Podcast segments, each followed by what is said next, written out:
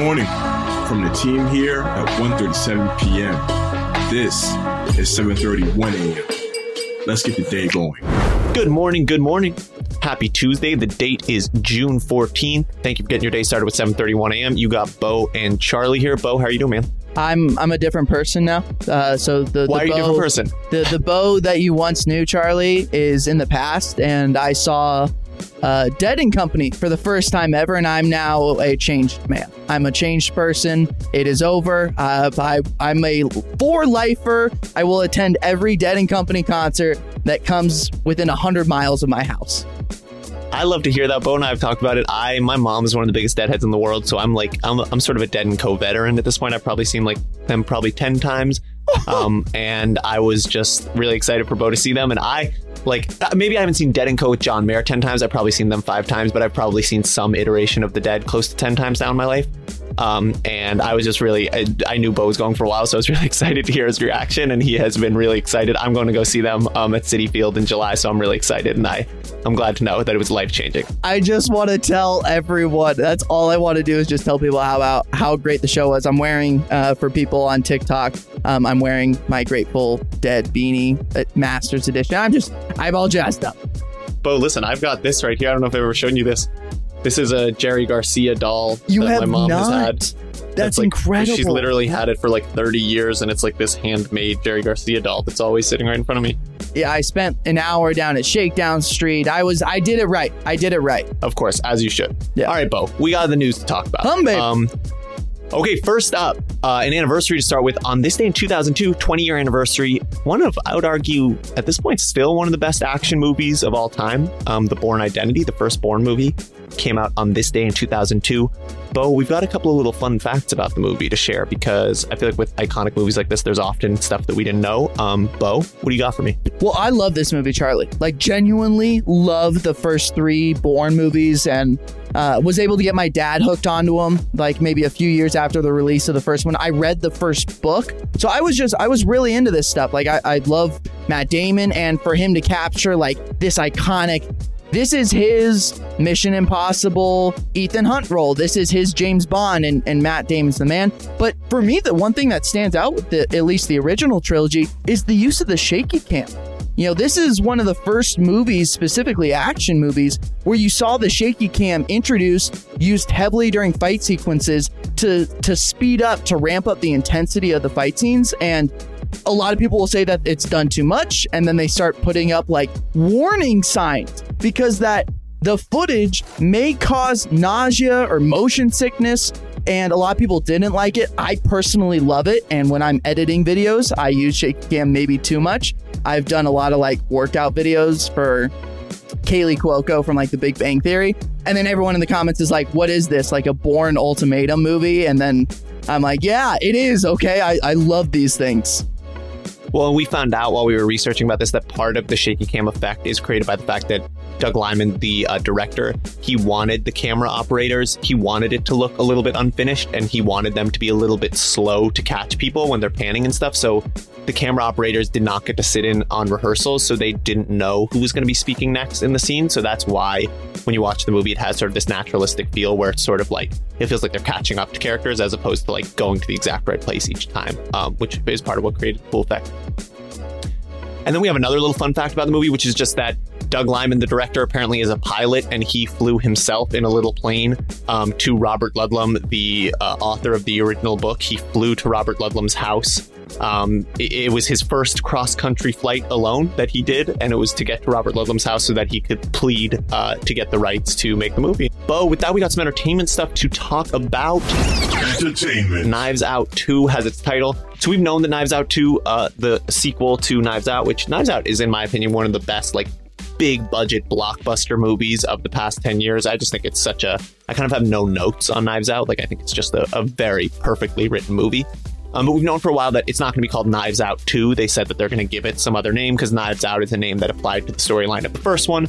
Um, but so Rian Johnson, who directed the first one, he put out this long series of tweets yesterday talking about his excitement to make movies. It started something I love about Agatha Christie is how she never tread water creatively. I think there's a misperception that her books use the same formula over and over, but fans know the opposite is true. And then he goes on to talk about how he was inspired by Agatha Christie, um, and I think that that's something that you can tell when you watch Knives Out. He has done a really great job of bringing this sort of suspense type of vibe to the big screen. Um, but then he ends the his little chronicle about his excitement about creating this new story with Benoit Blanc's next case. The follow up to Knives Out is called Glass Onion.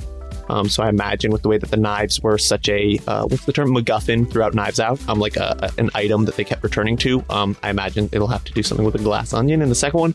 And then we've talked about a lot on the pod so far, but what we know about the new cast, the previous cast was star studded. Oh my god! And now you're making a sequel where the only star coming back is Daniel Craig, but Dave Bautista is going to be in it.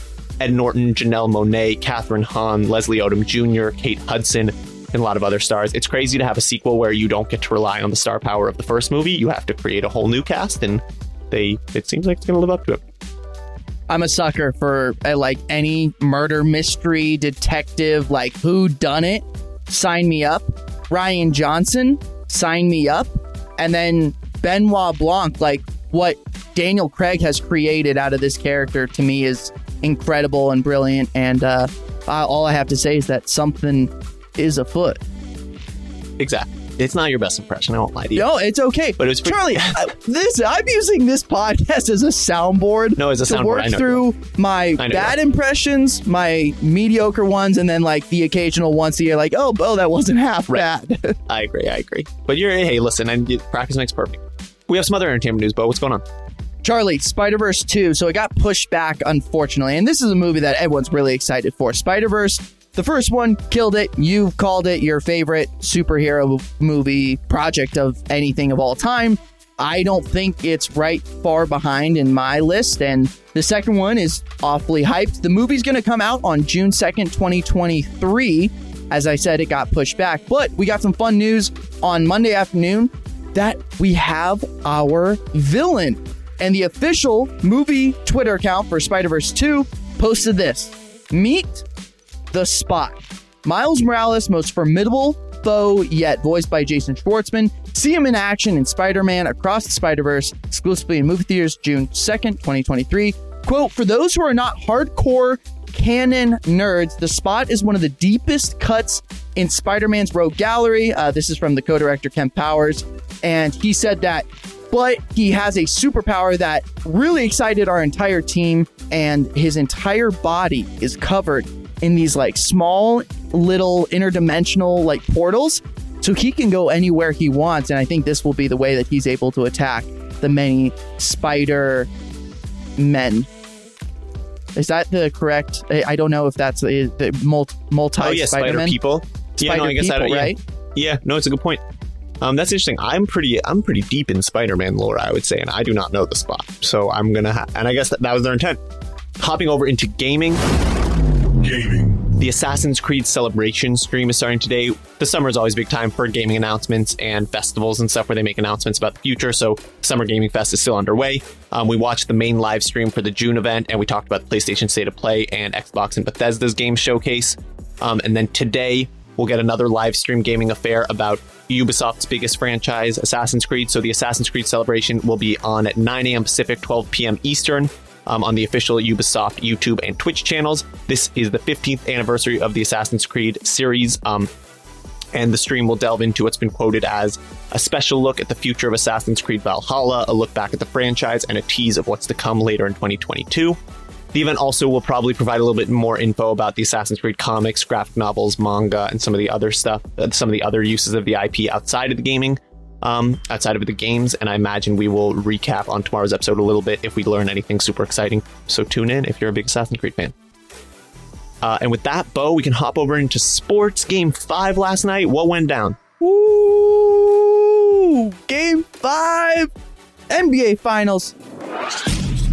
Sports. Checking in from game five of the NBA Finals, where the Golden State Warriors take a 3 to 2 lead against the Boston Celtics. They won it 104 to 94, and it was a doozy in Golden State. Andrew Wiggins played really, really well. I mean, this is probably the game where you would say, this is the Wiggins game. And I think the stat you look towards is that Steph Curry only had 16 points and the Warriors were still able to pull it out. He was plus 15 on the night. Andrew Wiggins, though, with 26 points, he was plus 12 on the floor. He had 13 rebounds. That is everything you need when you're trying to win a series like this one. Uh, Klay Thompson also able to hit a couple big threes here and there. Um, he had 21 points. He was plus 13 total. And this was the game that you needed from the supporting cast the Golden State Warriors. Looking over to the Celtics, they're pissed about a lot of the calls that are not going their way. That's normal with any Boston series. Uh, boo, boo, boo, shots fired. Uh, Jayson Tatum with 27 points. Marcus Smart with 20. Jaylen Brown with 18. Robert Williams with 10. We now head back to Boston for game six. That'll be on Thursday night. You would have to imagine on Thursday that the Celtics will. Yep, it, it looks like I was going to guess a minus two and a half favorite. They're minus three according to DraftKings Sportsbook. Uh, they're favored to win. They're a minus 150 favorite on the night. Great game in game five in Golden State. And that'll be all for today's episode. For more details on these stories and more, head to 137pm.com or follow 137pm on all social media platforms. If you are listening to the show, please just drop like a subscription, and it could be on Apple or Spotify, or leave a little review saying something nice. Oh, I start my day with the show. It would mean the world to us. We're trying to take the show to the moon. It can only happen with you guys. We are so appreciative and so thankful that you're along for the journey. We will be back tomorrow. As always, remember, stay curious.